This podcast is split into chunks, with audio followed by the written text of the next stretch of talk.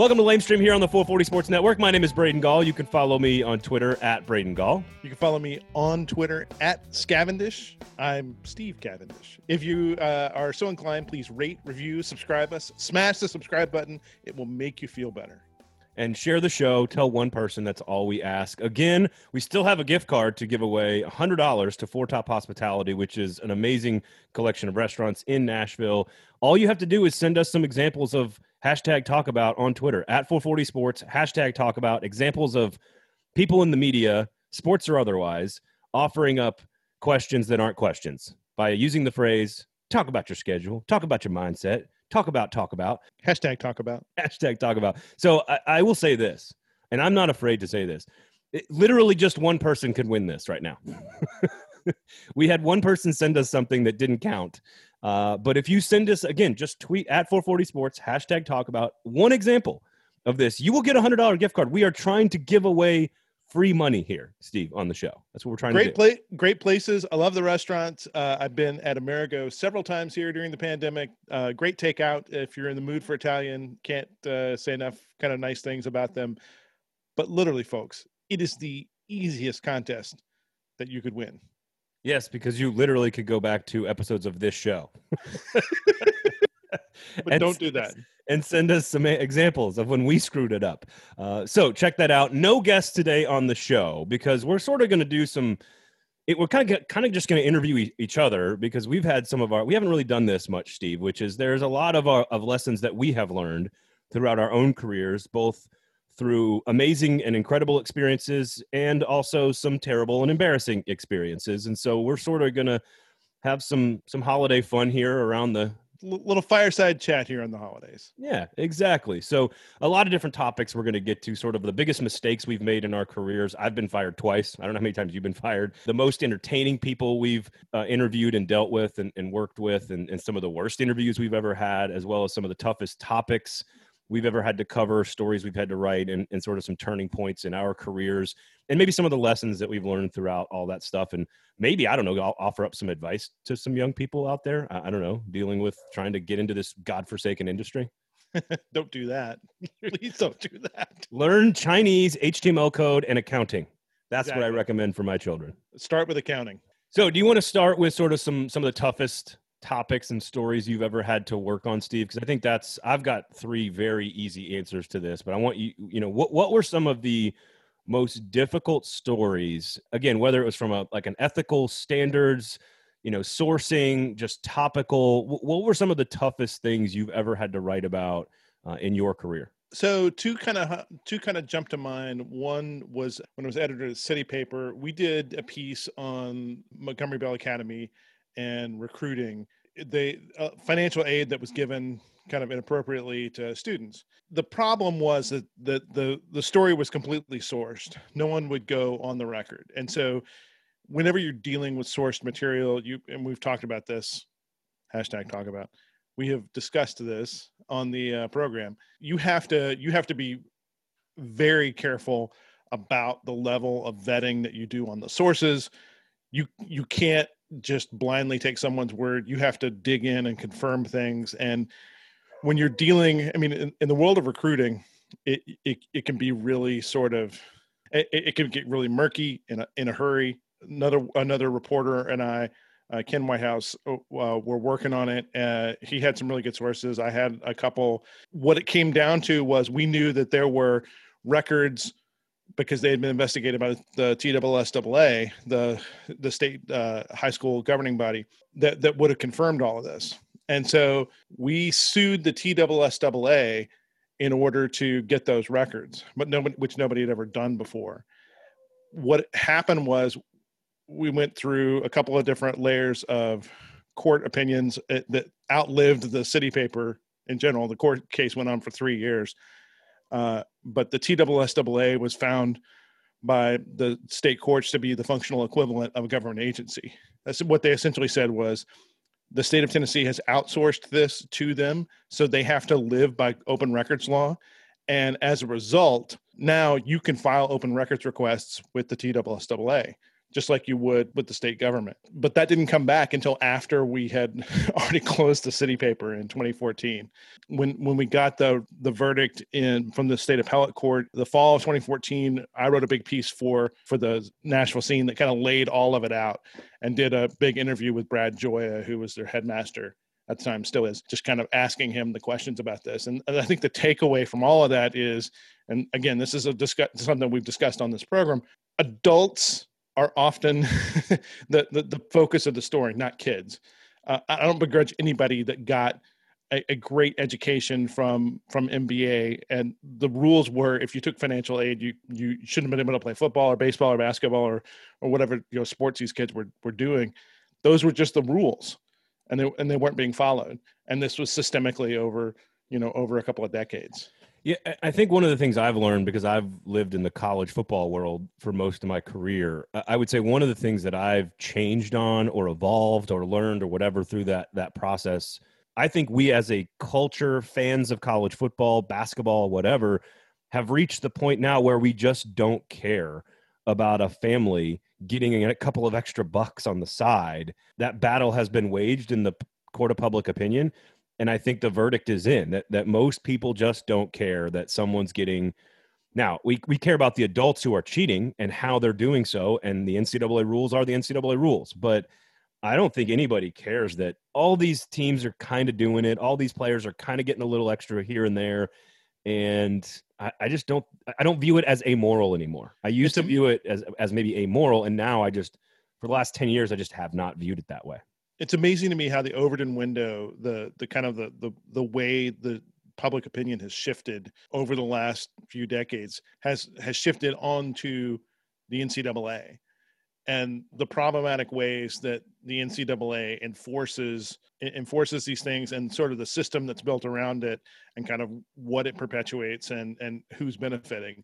Those questions are being asked in a way that were never asked 25 years ago I think that's a very good thing. All right. So what what else? Anything else uh, sort of stand out to you in your career from a a, a really difficult standpoint or? We, we, we, we did a story um, when I was at the scene uh, about Casey Moreland, who was a general sessions judge here in town. Moreland had gone to Florida with a couple of other lawyers and their girlfriends. Problematic because some of them were married. And one of the relationships between one of the the girlfriends and one of the attendees went sideways, kind of blew up, and then she came back to Nashville and killed herself. And oh man. But in the reporting on all that was when it sort of unraveled that Moreland had used the bench as a way to meet someone, which who was who was in front of him for a DUI offense. She had told police here in town that that she had, you know, slept with the judge in order to get out of it. An FBI investigation opens. Moreland ends up Moreland ends up going to jail for it. But it, it was tricky reporting because we had we had the police report, but nobody wanted to talk, and so you start digging through records and digging through kind of like everything that you can kind of put together to tell a story about this sort of thing. A couple of other outlets here in town were also chasing the story, so everybody all of a sudden if you can do a story like that what you want is time and and you know clear headedness what you don't want is like a lot of competition and everybody chasing to to get this one thing because that's usually kind of how mistakes get made. All of a sudden it became competitive and you know most of the most of the reporters in town are are, are competitive but friendly uh, and we all had kind of talked about you know who's chasing the story and what. We were rushing because i knew that you know we had to we had to beat a deadline of five o'clock which is when one of the broadcast stations was going to air their first report. And so you know everybody's just sort of rushing for the rushing for the goal line. And you want to get it right. You know you weren't necessarily in the situation but that does it does make me think about theory i have. And i want to say again i'm not going to go too deep into politics here but this is about media. The iowa caucuses this year with the democratic party but remember there was all kinds of conflicting information the night of the iowa caucus. And You've right. got all these media entities in the state all trying to track down into like what hundreds of different districts and precincts or whatever, trying to track down all the votes. Well, if they had all just worked together, which I know is not in the you know spirit of of capitalistic competition in the media but right. if if they if every news organization were to have pooled all of their resources in together they, they would have figured it out a lot quicker. they would have come up with a fi- definitive winner or loser or second third fourth place in an, an event like that so much faster than if they're all trying to figure it out themselves which actually that's a media story. I think you could apply this to like medical problems too. Like right. if if every single massive ingenious scientist in the world at every corporation proprietarily was working on a cure for cancer, I think we'd be curing cancer faster. You know what I mean? Like, I, I don't know if that's a, a reach or not. No, but I mean, so I mean, it's why, for instance, there's a thing called an embargo on a story, uh, particularly if it's a weighty kind of story.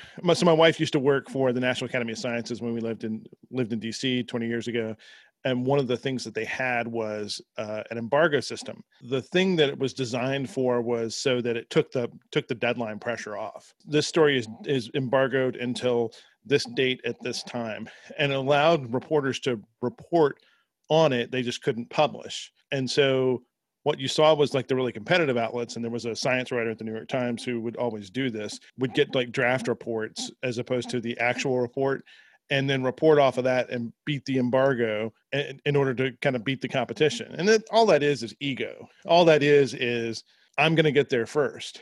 And what happens is, is when you, in, you know, in reporting off of that draft, things change, and the story sometimes got botched. And and so, you know, in situations like this, I mean, Iowa is a great example. If there were more of a, a spirit of of cooperation or collaboration among the media, you would often get a better result than kind of what you get. Yep. Uh, no question about it. I, I'll give you like the the the two. Obviously, I've never reported on anything in that sense, but I, I can give you the two or three moments in my career where I can tell you that I just like I walked away from the studio doing a show live on national radio, like feeling like a different person like just walking away going like oh my like like just the like you said the weight right a weighty story right. And the first one, and this would have been, I think maybe the first football season, I was back on Sirius XM and uh, I was doing like evenings. So a lot of times I was solo, and if, for those that don't know, it's like it is not glamorous at all. It, it is. It is. We have this tiny little rooms in Bridgestone Arena, and in the baby Space Needle there, and you sit in these little rooms and basically talk to yourself. Like you can't see a producer because your producer is in in Washington D.C. You can't. Your callers are on a screen. Your guests are not there. You're if you're with another host, he's not. He or she's not with you. You're just sitting in a room by yourself, talking to the entire country. It's very very strange. I, I was comfortable like that because no one could see me. but you have to sort of understand how odd it is. I, I say that because the Thursday night, this would have been 2011, I believe, the Thursday night that Joe Paterno was fired from Penn State. And so this was I don't remember exact timeline, but there was a couple of days and week and a half or so where there was this the Sandusky story had broke and people knew about it and there was all this stuff and this is where all the Penn State fans were outside Joe Pa's house having a vigil for Joe Pa and all this stuff. And then finally I think before the Nebraska game, they announced he was going to be let go. And I was on the air. I had to do like 6 to 8 p.m. by myself solo, producer's not there, no co-host and the phone lines break so I cannot take any phone calls, which is an easier thing to do when you're talking about a very difficult subject. You can kind of give, I think callers add more value when you're in a very complex situation because they, they can sort of, everyone can have their opinion, right? And there's sort of different uh, approaches to everything. I, I don't, you know, I don't really care about caller driven radio as much when it's just regular stuff. There are certain topics that are better when everyone gets a chance to have an opinion. And when Joe Paterno was fired, we the phone lines broke, and I'm sitting there. I had to do two hours by myself talking about why Joe Paterno was fired. and we all know why he was fired, but at the time, the the complex nature of the athletic de- department at Penn State, the you know why things were being released where was the investigation taking place where did the breakdown of information happen there are still people today that don't know all the details about all the stuff that went down and who knew what where when and how and why and I'm like, you know, this would have been one of my first year or two on on Sirius XM by myself doing two hours, having to explain to the country on the college sports station, the only national platform of its kind, why the most the winningest coach in the history of the sport is being fired because of his former defensive coordinator allegedly molesting kids, and it's just it's So- uh, so- like I walked away just dr- emotionally drained. Two questions. One, are you paranoid about getting out over your skis in that situation? Very much because um, you have to.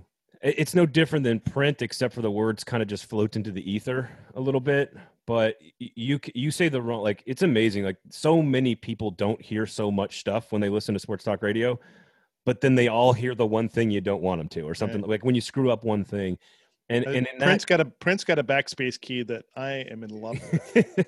now now it, it's different because once it's there it's there right? Right. that's that's the difference with print but in live radio you don't have that you, if you if you let it out it's just out and then you, it's easy to backpedal i think you can easily say if you make a mistake on the air you can very easily say oh i you know hang on a second i meant to say actually you know let, let me let me rephrase that like you can there's ways to sort of kind of do the editing in real time but those situations where you're not really qualified right like i'm not a legal expert i'm not a. ironically now i actually work for a child sexual abuse charity so i actually am a child sexual abuse expert now ironically but and, and who knows maybe that's part of what spurned me to get involved with our kids here in nashville in the first place but i just came away changed having to talk about that that subject and similarly the other one was i was on the air on friday afternoon by myself filling in for Mark Packer, same channel, Sirius XM, College Sports Nation. I guess it's ESPNU radio now. And it was the Friday afternoon that Urban Meyer finally made a statement about Zach Smith, his assistant, who, you know, there was, again, the long story is, you know, 15, 20 years of alleged abuse all underneath Urban Meyer's watch without Urban Meyer really doing anything about it is the, is sort of the, the gist of it. And there's still conflicting information there. But Urban Meyer had not issued a statement yet about it. And I was on the air solo in the first hour. I said, guys, be prepared for a short suspension here. Just be prepared that Urban Meyer is going to be issued a short suspension. This was after he had lied at Big Ten Media Days Right. and then came back and finally, so first hour had a plan. what do you guys think if Urban Meyer gets suspended for two or three games? This is what I'm hearing could happen. What do you guys think? Top of the second hour, he drops a statement. So now in real time, I have to read the statement on the air and then digest it and process it and then speak about it openly while it's while reading it in real time for the first time. So no time at all in radio to to sort of digest and think through and process. You have to see it and then trust your instincts to react in real time. Top of the third hour, Zach Smith goes on Sports Center and and speaks for the first time as well. So you had the audio from that. And so we played the audio, and I'm not. So we played it. I came back. I'm not even kidding. We came back from the audio, and I, I think my first words were, I was like, Andy, we're not playing that again. I, I that's what I said on the air. I said, we're not playing that ever again, because it was just complete horseshit. It was just, Right. it was just out there. It was propaganda in the middle of an investigation, and and so it, that was, and I just had Ohio State fans just bombard me with how awful I was. Like I one true story, one guy called me and said it's the first time I think I ever like truly cussed on Sirius XM. Uh, Some guy called me and said, "If it was your son, you know, he was beating his wife. Would you have done anything? Would you have turned him in?" And I was like, "You're goddamn right, I would have." and and that that's what I that's what that's what the calls were like. Like do you do you want to be in the chair in, a situation like that? I mean, both the Paterno and the and, the Urban Meyer things. I, I do now. I I I really enjoy it now. So I was on the air March 11th or 12th, March 11th, the day that the NBA canceled, the NHL canceled, Tom Hanks got coronavirus, the NCAA tournament said no fans. I was at the SEC tournament at Bridgestone. I was doing a show that night. Uh, you know, Fred Hoiberg for Nebraska had been taken to the ER during the Big Ten tournament. Like this was an entire cavalcade of just bizarre coronavirus craziness and I was really proud and exhilarated of the way we handled that show because it was all about everybody calm down. We're going to try to give you as much information as possible. We're going to try to be as responsible as possible and try to get the reporting right. And you have to do it in such a real time, live way. It's exhilarating. Like it is. I, I I walked away from that one just like ten feet taller because I was like, I think we did a really good job telling the college sports fans about what's going on in the right way, in an accurate way, in a responsible way. And I was filled with like adrenaline. on the on the print side you talk about wanting to be in the chair when stuff happens i was the the front page editor uh, at the san jose mercury news the night princess diana dies and if you don't remember the timing on it, it's happening at like 3 a.m. in Paris. It's missing the East Coast papers. And this is 1997. So, you know, some of this is on the internet, but I mean, the internet is not what it is today. So you're, it's a Saturday night. It's the big Sunday print edition. We have a, we have a huge package of like our best investigative education reporting that's going uh, that, that's going into this this huge thing that's dominating the front page. And then all of a sudden you start to see the flashes across the wire. You know there's been an accident. There's been you know people are being taken to the hospital. We don't know if she's alive. Now she's dead. And all the pay all the all the east coast papers are missing it. And so there's a thing on the west coast where you're, you're the rare, sort of rare instance of like, what do we what do we do with this? And how, kind of how do we how do we blow this out and so we ended up the photos from that were terrible. the digital imagery, you you can imagine 25 years ago, not what it is today. Uh, so transmitting that, you couldn't get anything from film. And by the way, we had deadlines kind of crashing down on us as well because the Sunday paper, if you're doing print, is usually your biggest paper, so you have to your deadlines are earlier, and so you're just all sort so we're looking up at like this like 9 30 10 o'clock number going how are we going to make this and what are we going to do with it? You what you find out really quickly is what you found out that you either like being in that situation and figuring that puzzle out or you don't. And some people don't. I mean they they they they like doing the job but they don't like the kind of the added pressure of it. I always liked the pressure because the pressure was the was the fun part of it. It was the it was the adrenaline that you don't normally get in an office job I mean, usually the yeah. adrenaline comes from something else. Yeah, no, I, I agree. I, I've always I've always relished the opportunity to talk about important things. And if I have the opportunity to talk about important things, you may disagree with me, and that's okay about my opinions.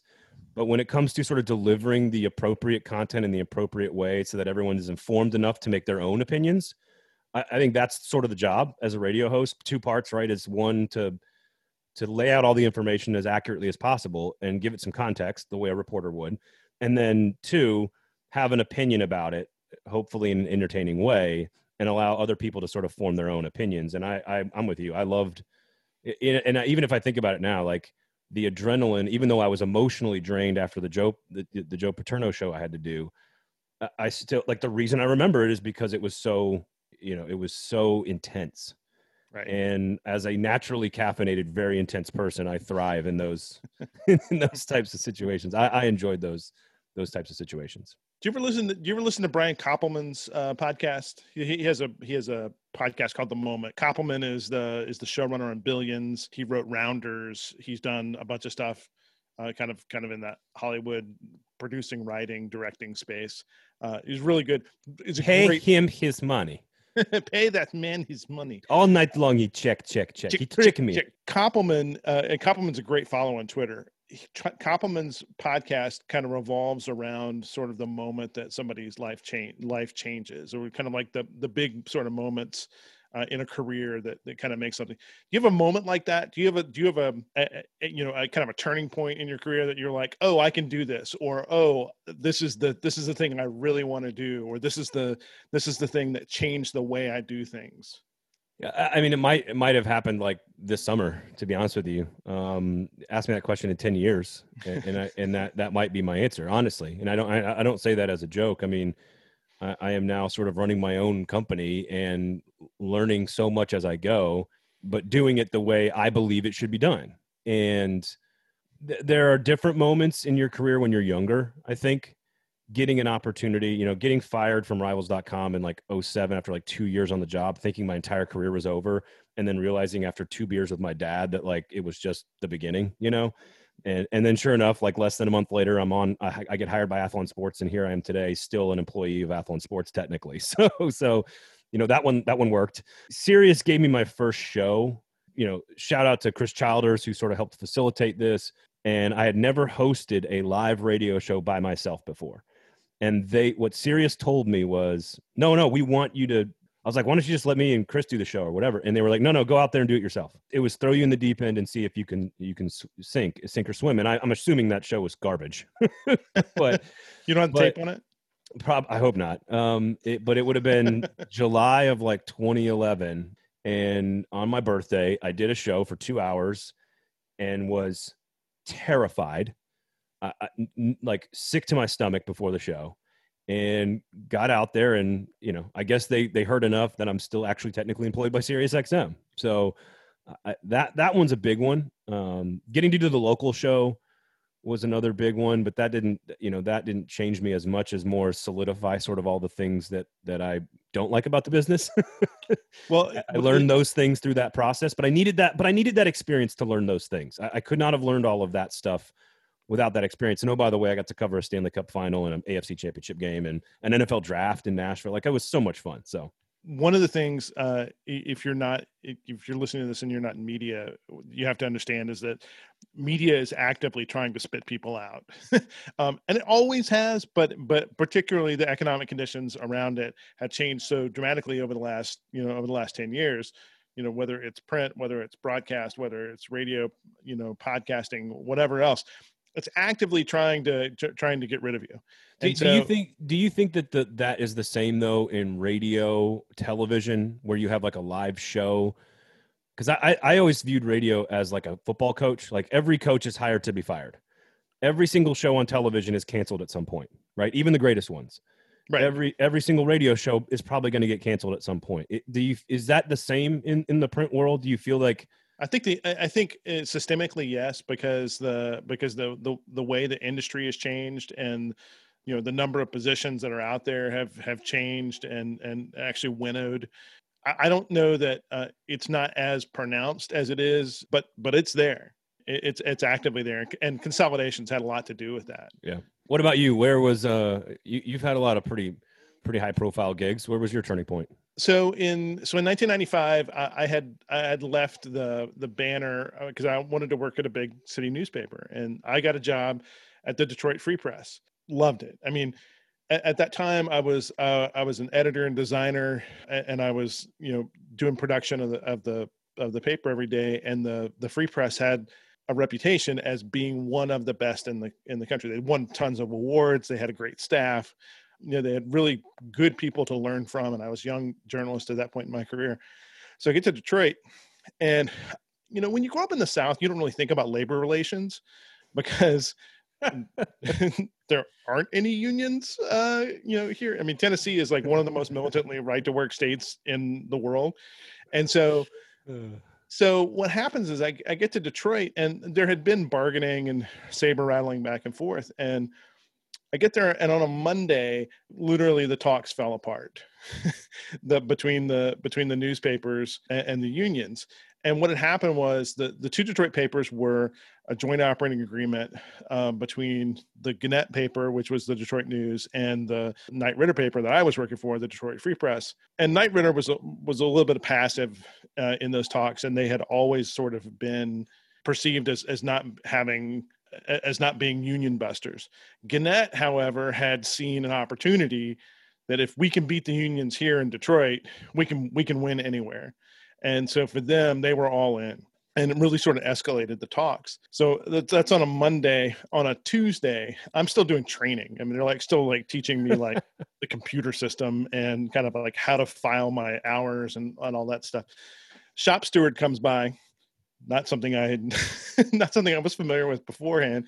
Shop steward comes by, puts a card on my desk, and says, and says, sign it now, like get in the union now.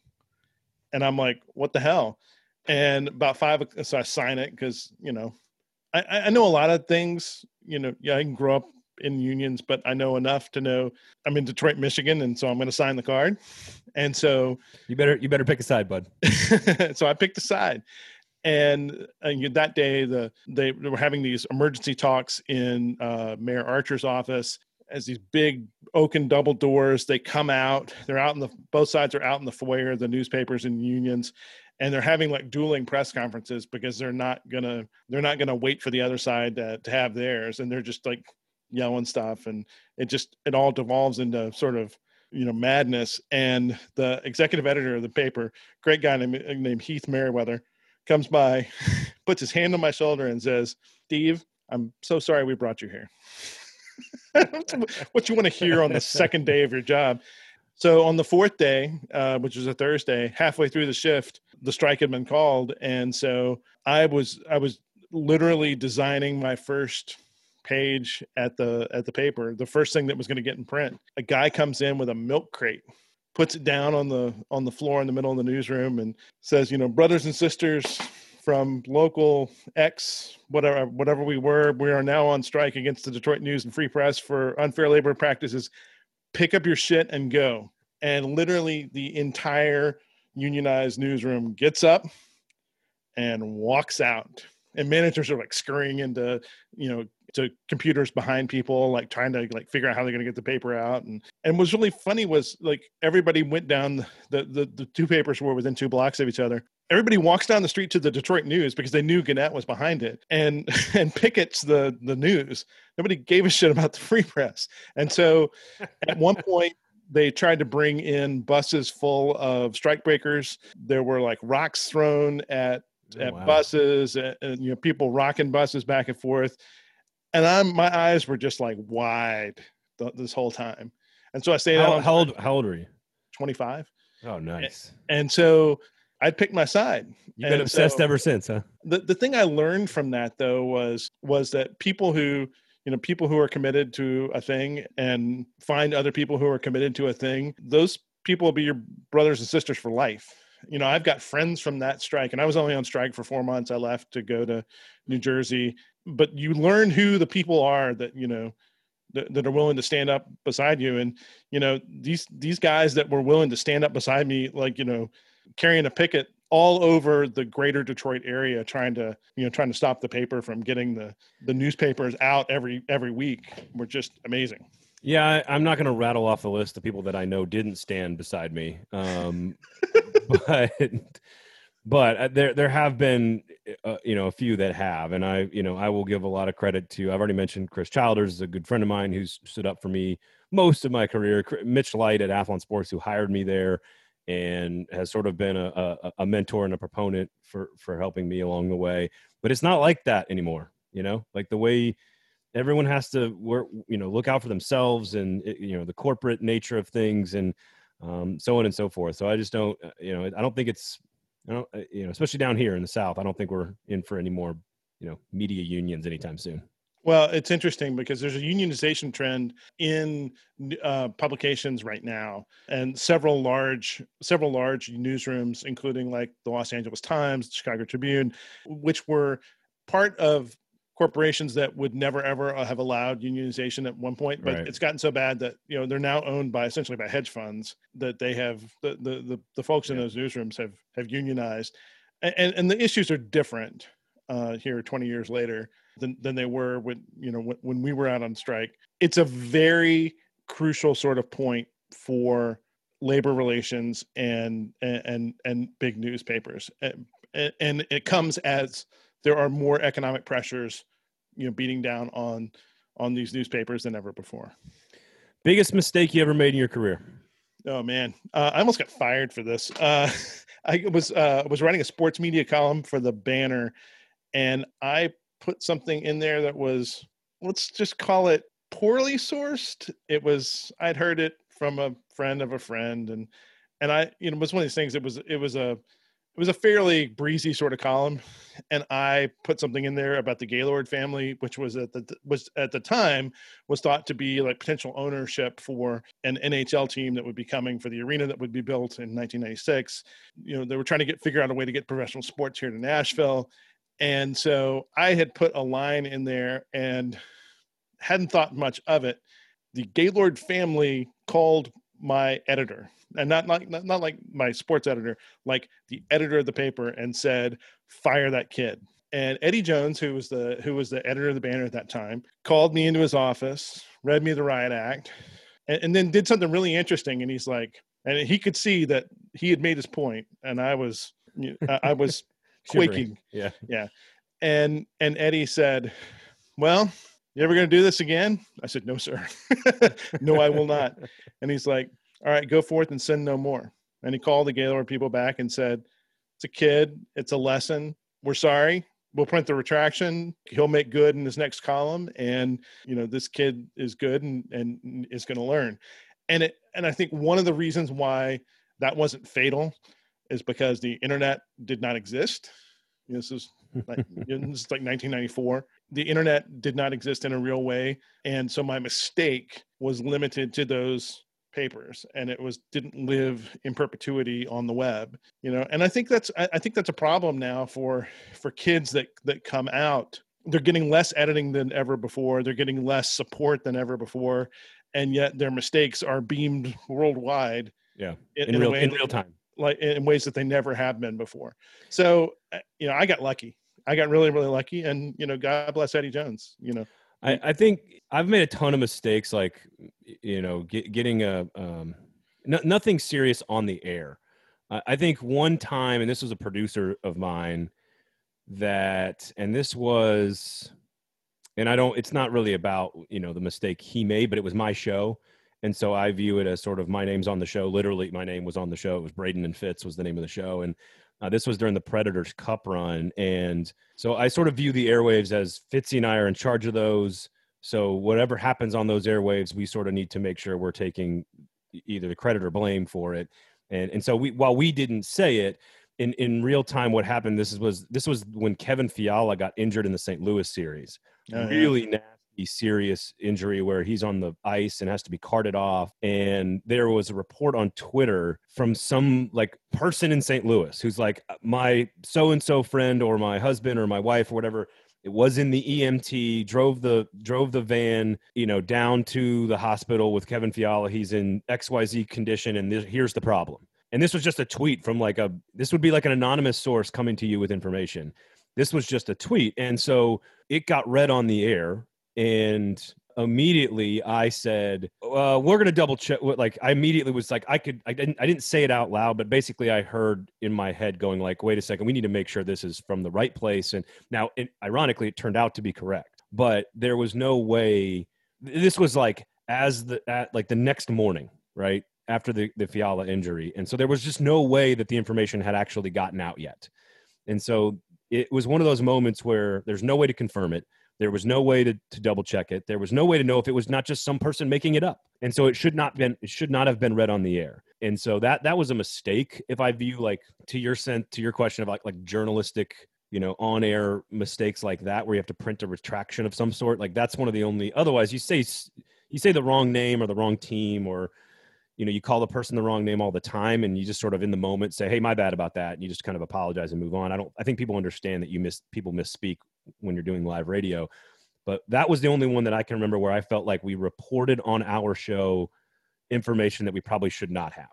That's probably the only time that that's ever happened. Now, you know, people ask me all the time what happened with with the local show and, and say, well, why did they cancel your show? And everyone thinks there's like a reason. and there's there's not. There was constant pressure, push and pull between the predators and and and everyone on the channel uh, because you know they're a major business partner and again go listen to john hutton's interview with us on lamestream. You'll sort of understand the dynamic when you work with and very closely with a team but also have to be loyal to your audience and so it, not everything we said did the predators love to hear but sometimes you have to be critical and I, I never i'm sure there were times that people in that building were furious with what i had to say and but but at some point you sort of have to block that off and say i'll deal with that but but that's not like a reason like our show got canceled because radio shows get canceled um, and I have no evidence that there was any particular reason. No one's given me a reason why the show was canceled. Nobody uh, came to you and said the the Preds wanted you fired. No, of course not. And I don't. Uh, frankly, I don't think that's that would happen. But ra- again, radio shows get canceled, and you go in different directions. And I, again, I, will tell anybody.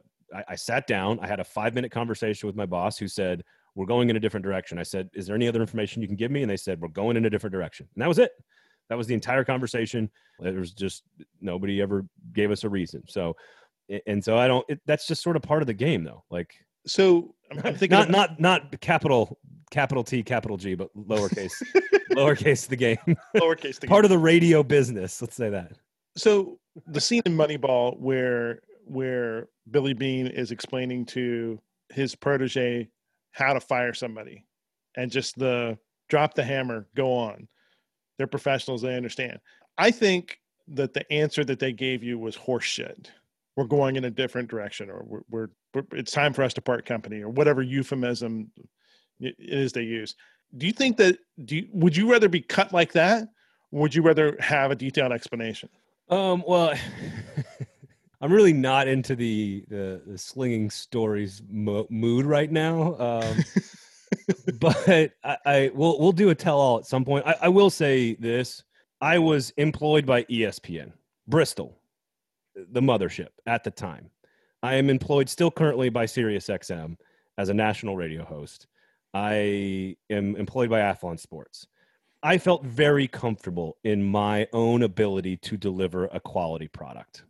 I am and was a network level host, and I do not believe it had anything to do with the quality of my work. So, in one I sense, can infer whatever I want to from that statement. yeah, yes, it's it's easy. It's easier in one sense because I'm confident in my own work ethic and abilities. It's tougher in another sense because I'm the kind of person that wants like all the data, all the information, all the reasons, all the stuff. Like if I go to a if I go into a doctor's office and the doctor's like, "You've got this problem with you," I want to know every single possible detail there is. Like I want I want prognoses down to the day, and then I want to and then I want to make decisions off of that information. So it's sort of counter. It flies in the face of sort of my natural natural inclination, which is to want to have all of the data and then soak it all in and then decide for myself what I thought happened. So in that sense, it sort of forced me to just step back and say, well, do I believe in myself? And do I think I, I do a good job or not? And you know, I'd like to think that my my career, my resume speaks for itself. And so I don't, you know, we took huge chunks out of the competition. How about that? There you go. so so so let me switch this a little bit. What's the favorite person you've ever interviewed? So I love non-sports people. Uh, they're my, but there's a caveat. They have to be sports people they have to be non-sports people who have a love and an interest in sports. Those are my favorite people. You know, and, and this is maybe recency bias here, but Trae Crowder, the liberal redneck, who is a big-time sports fan, who we had on Fringe Element a couple of months ago and told a story about how he drunk texted Tee Martin one time. Like worth worth going back and picking. It is. It is still funny today. Like I can talk to. I've done like three or four interviews with him. I I can a comedian who's a sports fan is probably like my perfect interview because the content I know will be brilliant and funny and interesting, but also have this sort of foundational understanding of sports. You know, those are those are my favorite interviews. Um, you know, I Darius Rucker was a really fun interview, just because he's a fun, laid back, jovial guy, but knows South Carolina basketball. And we actually did a show where we interviewed Eric Church and Darius Rucker on the same show because North Carolina and South Carolina had both made it to the Final Four. A That's some years, firepower right there. A couple man. years ago, yeah. Well, thank you, Jason Fitz, for that. Um, he knows he knows some people. Paul Janeway, of the lead singer of St. Paul and the Broken Bones, is a huge Braves fan and a huge Alabama Crimson Tide fan, and is just this larger than life personality. So he's an entertainer by trade and really really inter- interesting and funny but also has this really s- sort of strong core you know informational knowledge about sports especially in the south um, there's a lot of musicians you'd be shocked at how many musicians are like huge college football fans well this is the this is huge the, this is the fit story this is this is how we ended up podcast yeah. one of my favorite things about getting to do this job has been getting to meet some of my favorite musicians and learning how much they love college, the same things I love. Like the guys that are in Moon Taxi that, that love college football, the guys are in the Wild Feathers who love college football, the, the like the Weeks love the Nashville Predators. Like they love the Nashville Predators. Vince getting to talk to Vince Gill for an hour about the Nashville Predators, like that kind of stuff is is what I really really enjoyed on the field, ice court, whatever. Pekka Rinne is probably the the most polished, most thoughtful, most genuine interview at a professional level that I think I can ever possibly imagine. I'll throw another one out. Patrick Young, former big man for the Florida Gators. Most college kids that you interview are not good interviews. Terrible. Most Absolutely of them are just terrible. And I don't expect an 18 or 19 year old kid to they be great. They just don't know who they are yet. Patrick Young was an exceptional interview. I, I interviewed him face to face for 10 minutes after a game in the SEC championship game. And I was just, I walked away going, wow, that guy's amazing. Uh, Foster Moreau, who plays in the NFL right now, is a tight end for LSU. Just a, a brilliant guy. Damien Harris was just one of the most thoughtful people I've ever talked to. I, you know, uh, and then my favorite college athlete probably ever was Malcolm Mitchell. I played wide receiver at Georgia. Came into college as a uh, at, at, a middle school reading level. Came in, came got to Georgia at a middle school reading level. left Georgia as a published children's book author.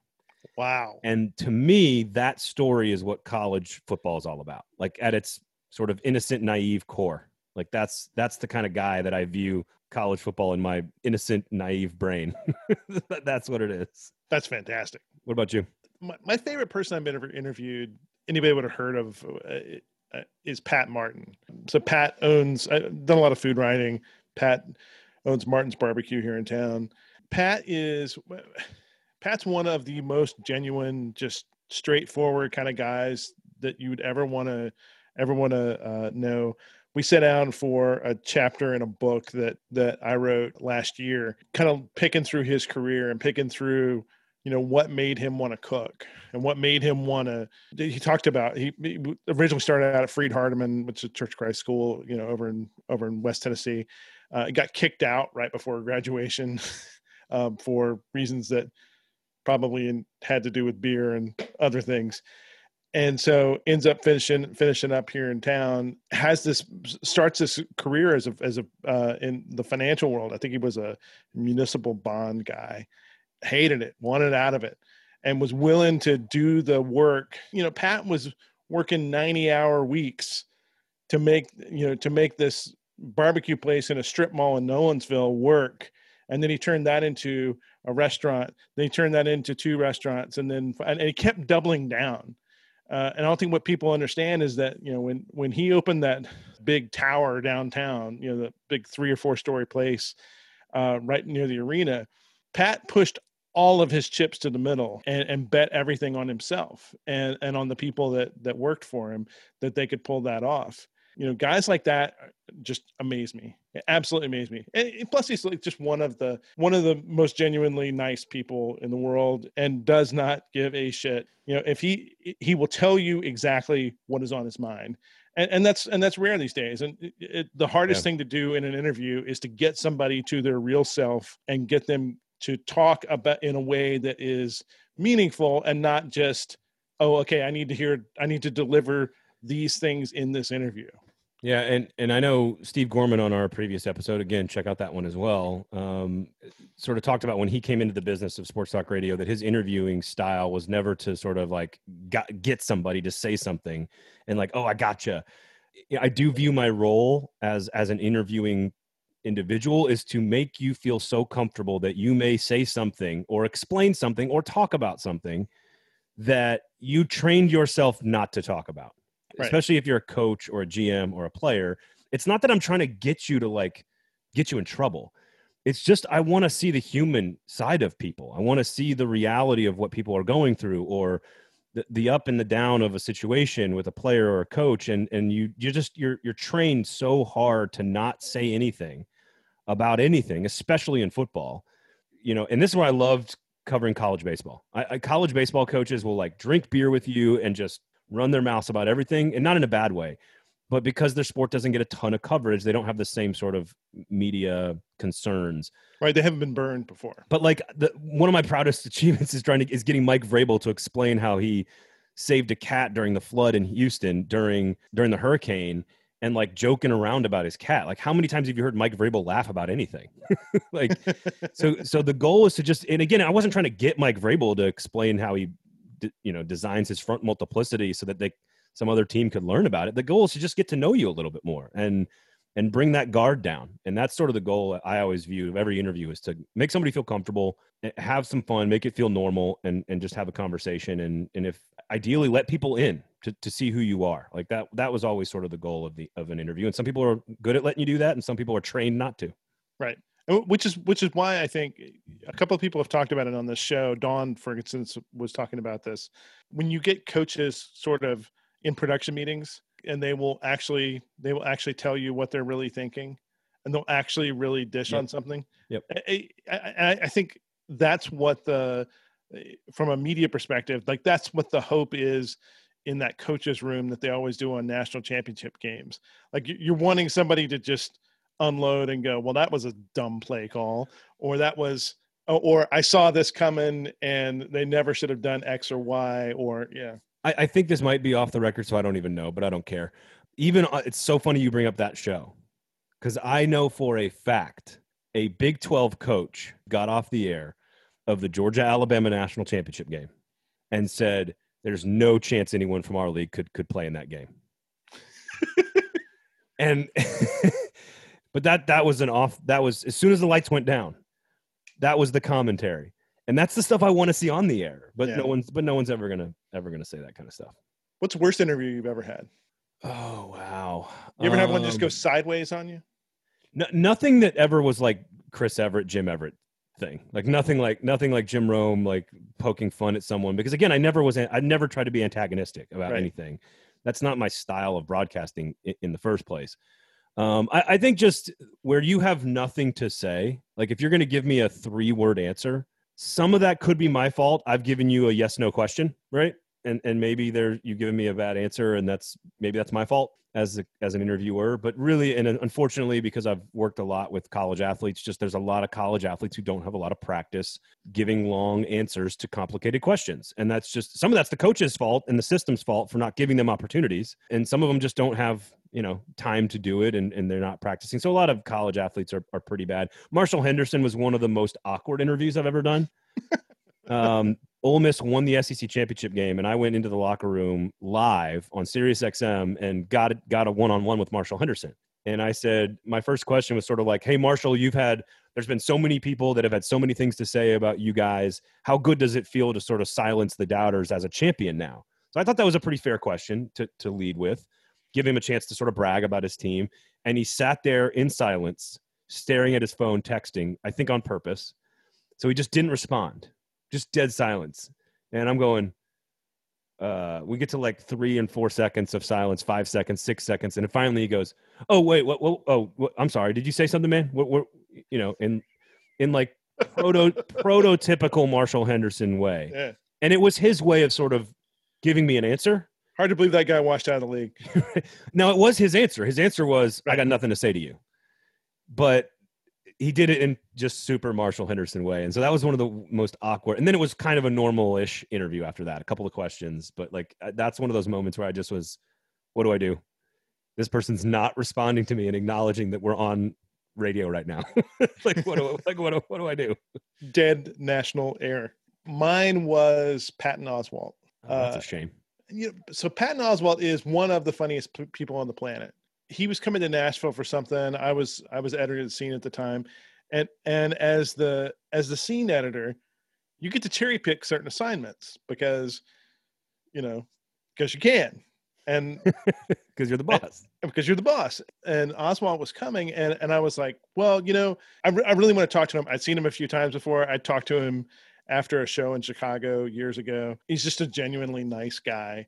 Again, one of the funniest people on the planet. What you have to what you have to understand is that when people are doing interviews with you, local media person, and they're a national figure, a lot of times they're in kind of a car wash situation where they're doing 50 of these interviews over the span of a couple of days. Man, I caught Giving him the exact, giving the exact same answers to 50 people. You know. Yeah. Bill in Topeka, good to talk to you.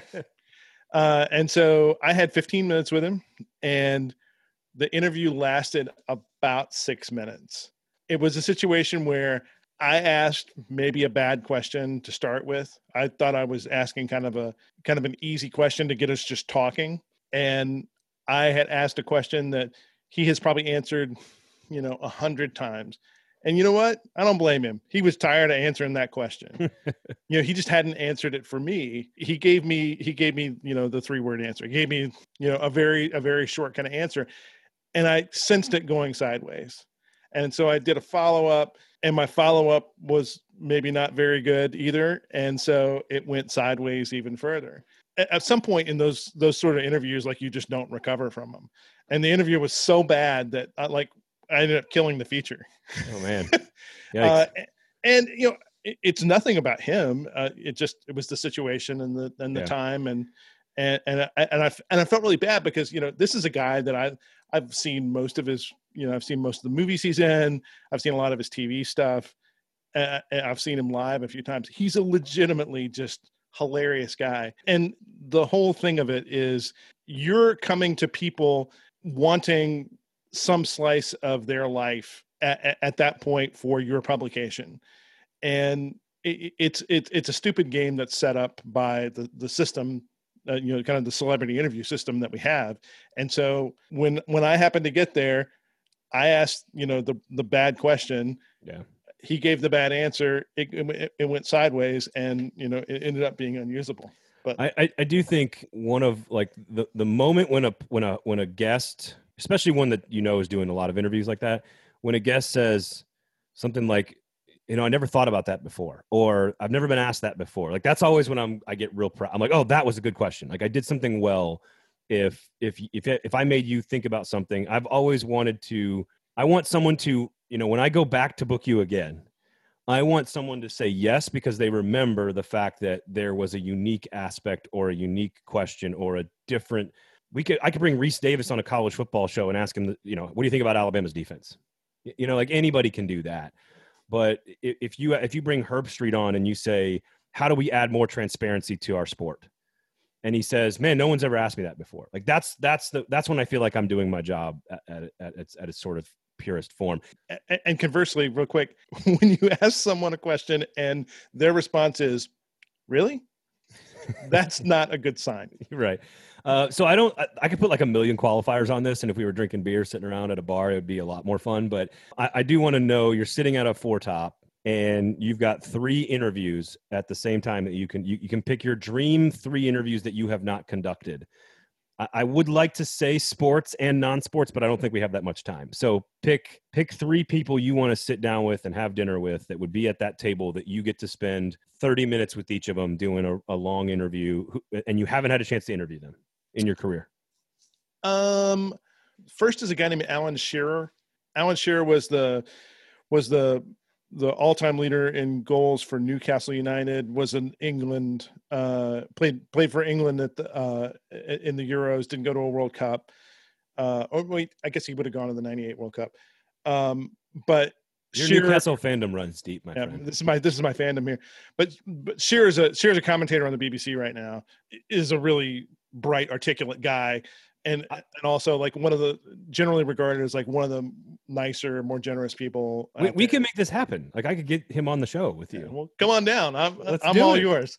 Shearer Shearer would be great. Probably President Obama. Yeah. Uh, uh because I've I've listened to uh, you know he's on a especially book. especially now because he's a little more free. He's a little uh, he's a little uh, a little saucy right now. Yes. As, has, as saucy as he can get. Obama, uh, I've heard like 10 interviews with him on because he's on a book tour and is just, uh, he's an interesting guy who gives like really kind of thoughtful answers. Uh, it would just be kind of a fun conversation. I, I heard him on Bill Simmons podcast here, uh, you know, last week. I don't know how, about, I don't know how he's not a, uh, one of the choices. Yeah. Eh, but they they got to they got to talk you know they got down to the minutia of you know college of, of like pro sports and bulls fandom and all this other stuff and it was just it was just a lot of fun it was it was it was very it was very little pol- there was some politics involved in, in there because that's in the book but it, it, was more about kind of like him being a fan how about you think about it and i'll give you mine it, okay. it, Obama. I will take Obama off the table, which allows me to put my fourth guy in there because. Yeah. Um, but there's so many different people that would be that would be fascinating. Like like Megan Rapinoe would be amazing. I, I, would love to sit down for an hour and just talk to her about everything. Uh, I think Megan Rapinoe would be at the top of the list. Um, Obama would be up there. Bill Murray would be up there. I've never interviewed anybody of that quality in terms of like celebrity status before. I, I would love to talk with him. And then I can't decide between Sturgill and Isbell, who would be more interesting to talk to, because I think they both would be exceptionally interesting. And I don't know which one like it depends on if Sturgill's in a bad mood. Maybe you might you might catch him where he wants to burn the whole world down, and so you might get a great interview, or or, or maybe not. I don't know. Isbell probably feels a little bit more down the middle, but he is extremely. I've heard of plenty of Jason Isbell interviews where I've heard him talk about like just power and money and like he he doesn't mind going into really heavy topics. And I, I would sit down with that. That's I also know he's a huge sports fan, a huge Braves fan, so I think that would be that would hit that sweet spot of you know, not only am I a fan of his work, but just I know he's an interesting person and an entertainer, but also has a foundational understanding of sports, and that's that's sort of the sweet spot that I enjoy the most. Isbell has a line in I think it's in Speed Trap Town where he says, "Those five A bastards run a shallow cross," and I and I would I would love I would I would love to just know where that came from. I, I just want to I just want to hear him talk Is about the boy's last chance and a man's first loss? I believe. Yeah, yeah, and, and I and I mean it's it's a brilliant song anyway, and you could say that about you know 20 different songs of his he he's uh i mean he is one of the he's he's one of the, i mean he would be on a list i mean if, if you're going to take him i guess i need to take somebody else We're doing a draft of who now we're going to interview. um, I because I heard an interview with him talking, and he just was like, he's like, I'm a capitalist. I I, I love Jordans and and old guitars. And so, but but then he gets his very next thought is, but but you only need so much of that stuff until other people need it more than you, and there's diminishing returns. And it's just he's just incredibly introspective. And I my wife and I talk about this all the time because she's a huge fan as well. To be a great storyteller of the type of stories that he can tell, you sort of have to have been through the sewers and been into the places where all the demons live to come back and actually tell the stories about what it's like where the demons are, right? And to, to then come back and be able to explain it and tell it. All right, so who's your third guy? so my my third person is jane mayer she's a she's a writer for the new yorker uh and just she wrote a book that is one of my favorite books i would recommend this to anyone it's called dark money that is inside how the the dark money apparatus the the kind of the untransparent money that has flooded into politics over the last 10 years uh, kind of the origins of it the koch brothers network that has funneled a lot of it into very specific sort of places what some of the outcomes of it are. She's just generally like one of the smartest people in the world and i think she's a brilliant writer and would just love to sit down and have a conversation with her about this in part because i'm i've written a- a lot about this at the local level but never to the extent that she has and I- would just love to hear kind of all the stories Yeah, yeah. If you want to, if you want to learn about some really posh hotel gatherings in the desert, or you know the Heritage Foundation in 1965, like yeah, it, it is one of the greatest, most important books. I felt like I was taking the red pill. Yeah. When I read that book, I think you should package it with another. Now we're in the recommendations portion. I think you should package it with the family. If you want to read truly about like the last 110, 15 years of sort of how we have divided as a country into two separate groups. Uh, the two of them will do a lot of those two books, The Family and Dark Money, very dense, but very thorough. And very uh, thorough and, and she's a she's a hell of a writer fascinating.